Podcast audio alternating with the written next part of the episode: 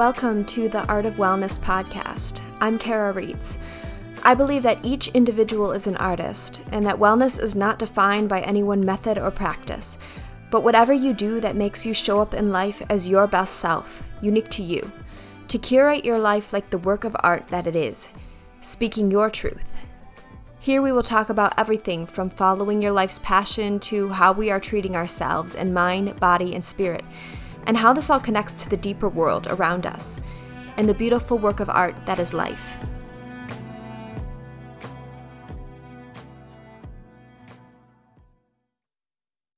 Hello, everyone. Welcome back to the Art of Wellness Society podcast. On today's episode, I'm going to be talking about imagination.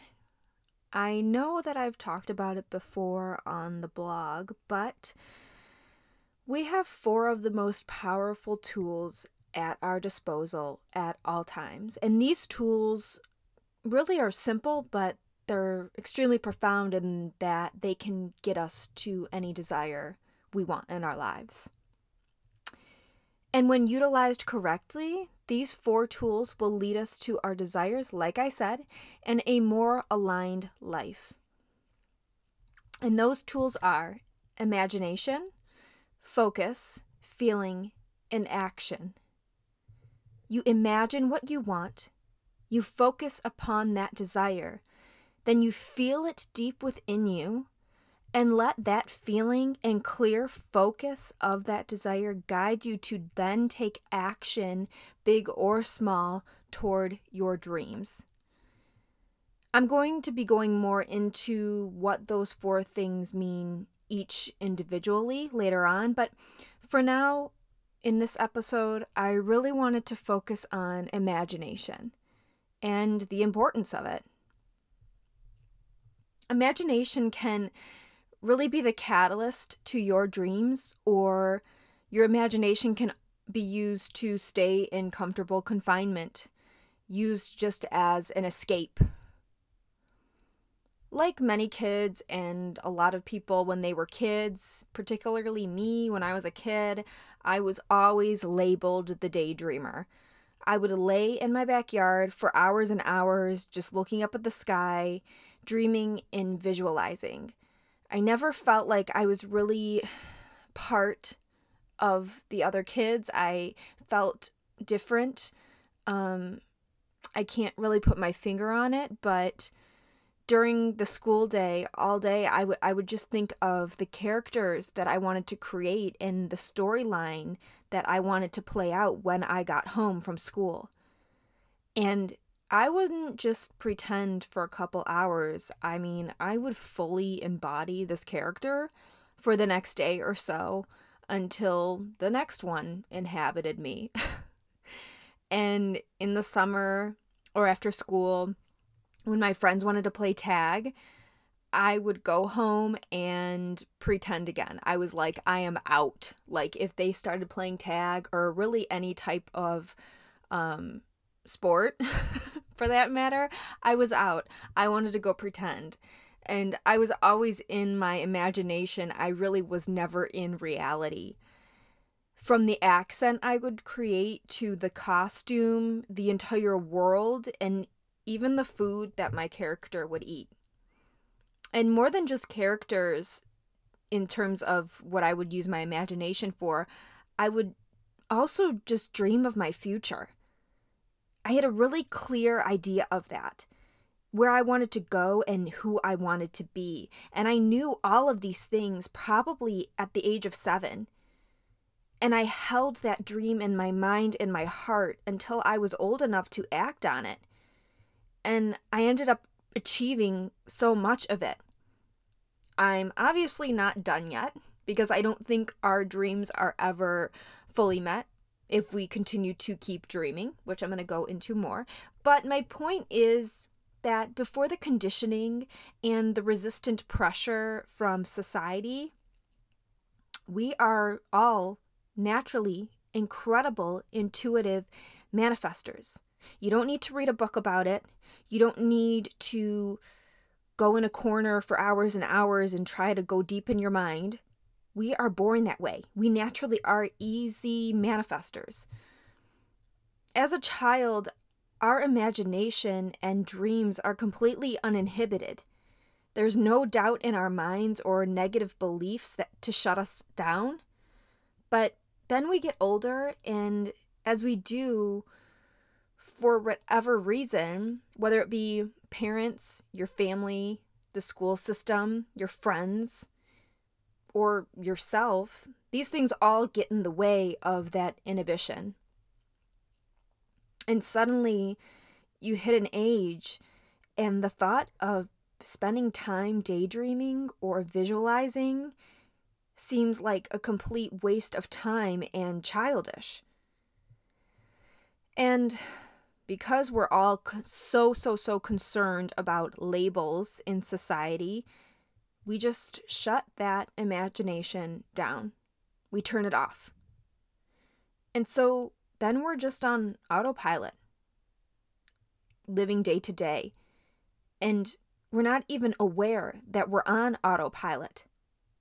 Go to high school, then go to college, pick a degree, graduate, find a job in your field, get married, have a child, make sure you buy a house that's close to your parents.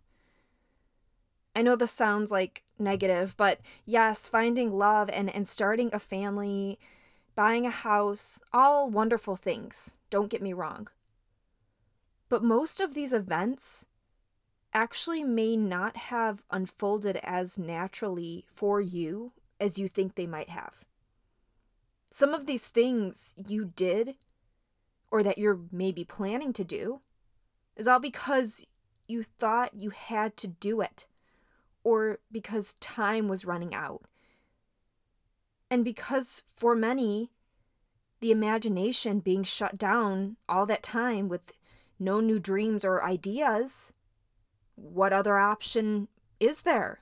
What other option was there for you but to do that path, that comfortable, confining path that was set out for you? Now, to each his own, everybody's different, and that path may be for you, and that's fantastic. But it's just a question and a thought I'd like you to kind of mull over and think about, you know? And that is why imagination is so, so key to living a full and aligned life. The best news in all of this is that it's never too late. It is absolutely never, ever too late to turn on that special tool each one of us possesses. Like I said, I was the biggest dreamer of all as a kid. And a couple years ago, maybe just a little over, probably about a year and a half, I was at the lowest point in my life. And at that time, I didn't think it was ever possible for my dreams and, and for my imagination to ever reignite itself again. I thought it was gone. I thought something was seriously wrong with me. Because at that time, here I was living in Los Angeles, doing the things that that little girl laying on the grass always dreamt of doing as a kid. I was in, I, I am in one of the most creative industries there is acting classes, photo shoots, auditions, and I could not visualize. I had no ideas for myself. I couldn't create characters out of the blue like I used to, like so easily. And the more I thought about how I couldn't create, the more blocked I became. And let's just say that there were many, many calls with my mom crying about why this special part of me that had been such an integral part of my soul and my whole life was just went dark. Often we're much harder on ourselves than we realize. And looking back at that time, the time when I believed I was just a creative black hole, actually, in reality, I was doing so much. But the true missing link was that I just wasn't there for it. I wasn't completely present. I wasn't enjoying the moment because I was too worried about why the hell I couldn't imagine anything. And in reality, at that time, I was putting on scene after scene, and actually one of the best scenes I'd ever done in my acting class. I had felt the most connected I'd ever felt to character. I was doing three to four photo shoots a week, maybe five or six, just depending on the week, and inhabiting the clothing, escaping into the moment in front of the camera. But at that time, I was also going on casting after casting and worrying constantly about booking the job because I'm in LA. I want to make it. I need money. And you're constantly surrounded by that. I was hoping all the time that I just pleased my agents and the casting directors, hoping I wore the right outfit and, and said the right thing, hoping I stood out enough, hoping I was unique enough. No wonder my individual thoughts and dreams were shut off. I was trying to think for others, trying to solve the mystery that is the entertainment industry, until there was just no space in my brain anymore. You know, it's such a dichotomy.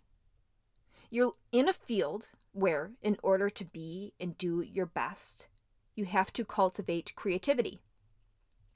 But you become so damn stagnated because of the system that the industry has created its elusiveness and the system of pretty much pleasing others. Obviously, as you can tell, I'm very passionate about this subject, but that's a conversation for another day. So, what happened then? COVID happened. And like so many, I went home. And long story short, I had absolutely no choice but to look within again, to use my imagination again. I was in quarantine. That was my job for me personally. And at first, when I would do little, seemingly childish and unimportant things, when I did these things, I felt like someone was going to come and tell me to stop or that I was wasting time or I constantly had the intrusive thoughts that someone else is going to get ahead of me, or another girl is going to book the job or replace me.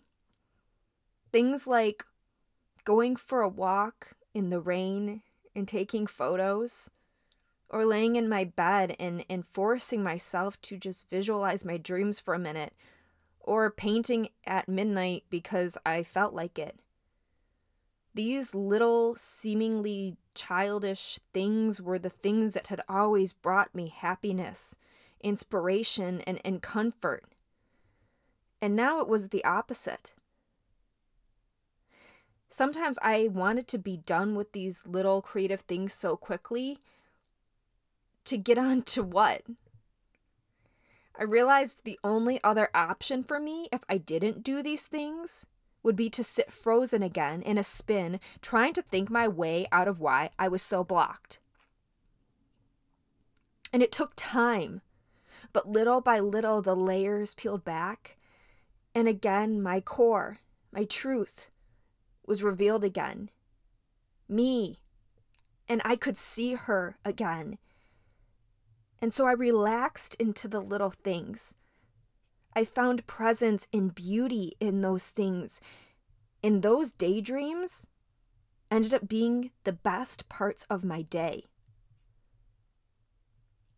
And after getting past that temporary discomfort, the big visualizations came into view again. The really good daydreams, the nuances and the details all began to fit together and that's why I talk about all this. That's the point of Art of Wellness Society. And by the way, I have something really exciting coming soon for all of you, and it's something that I wish that I had had when I was at my lowest. and most blocked. And I will share more details about this project soon, and I really can't wait to share it with you all. Um, but so back to imagination. There's a question that I would like you all to ask yourself after you listen to this episode. And that is Are you living in the confines of your imagination? Because, like I said, I feel like you can either utilize your imagination as a tool that helps you progress and take action forward. However, sometimes what because whatever you may be imagining in that moment feels so real and fantastic, it's really really common to just use your imagination as a way to escape momentarily from the current reality of what is the reality that you're so desperately trying to change. We do the same thing when we go see a movie or read a book, but that is what those things are there for. Using your imagination, on the other hand, purely just for escapism can be just as detrimental as not using it at all. Because rather than using this tool to take action and progress forward, like I said, we sit with it, we get comfortable in it, just like we get comfortable in our sorrow or unhealthy comfort food. I mean, think about it. Every comfort food is normally junk food. And just like we get comfortable in the confines of the path that's been laid out for us, though we really, it's not really the thing that lights us up inside. It's comfortable, but it's also very confining. And if you don't utilize your imagination, you'll end up repeating the same pattern of your life over and over again. Until one day, years down the road maybe, you'll look at your life and you'll ask, why hasn't anything ever changed for me? Why is everything so hard? Why does this always happen to me? Don't sell yourself short. I believe that nothing in life is merely coincidence or an accident. And the same goes for anything you'd imagine or desire. I don't think that those things are an accident either. Because that desire or that dream or imagination was given to you for a reason. It's a gift only you possess. It's a treasure chest that you hold the key to. Only you. And it's about being intentional and it's about possessing a clear awareness of your dreams and visualizations and all the synchronistic events because when you are keenly aware of the nuances and details of all of your little synchronicities, the 1111 you see, the person you knew from a long time ago that you just saw in the coffee shop, the visualizations, you'll begin to see that there's a message in all of it and that it all weaves together.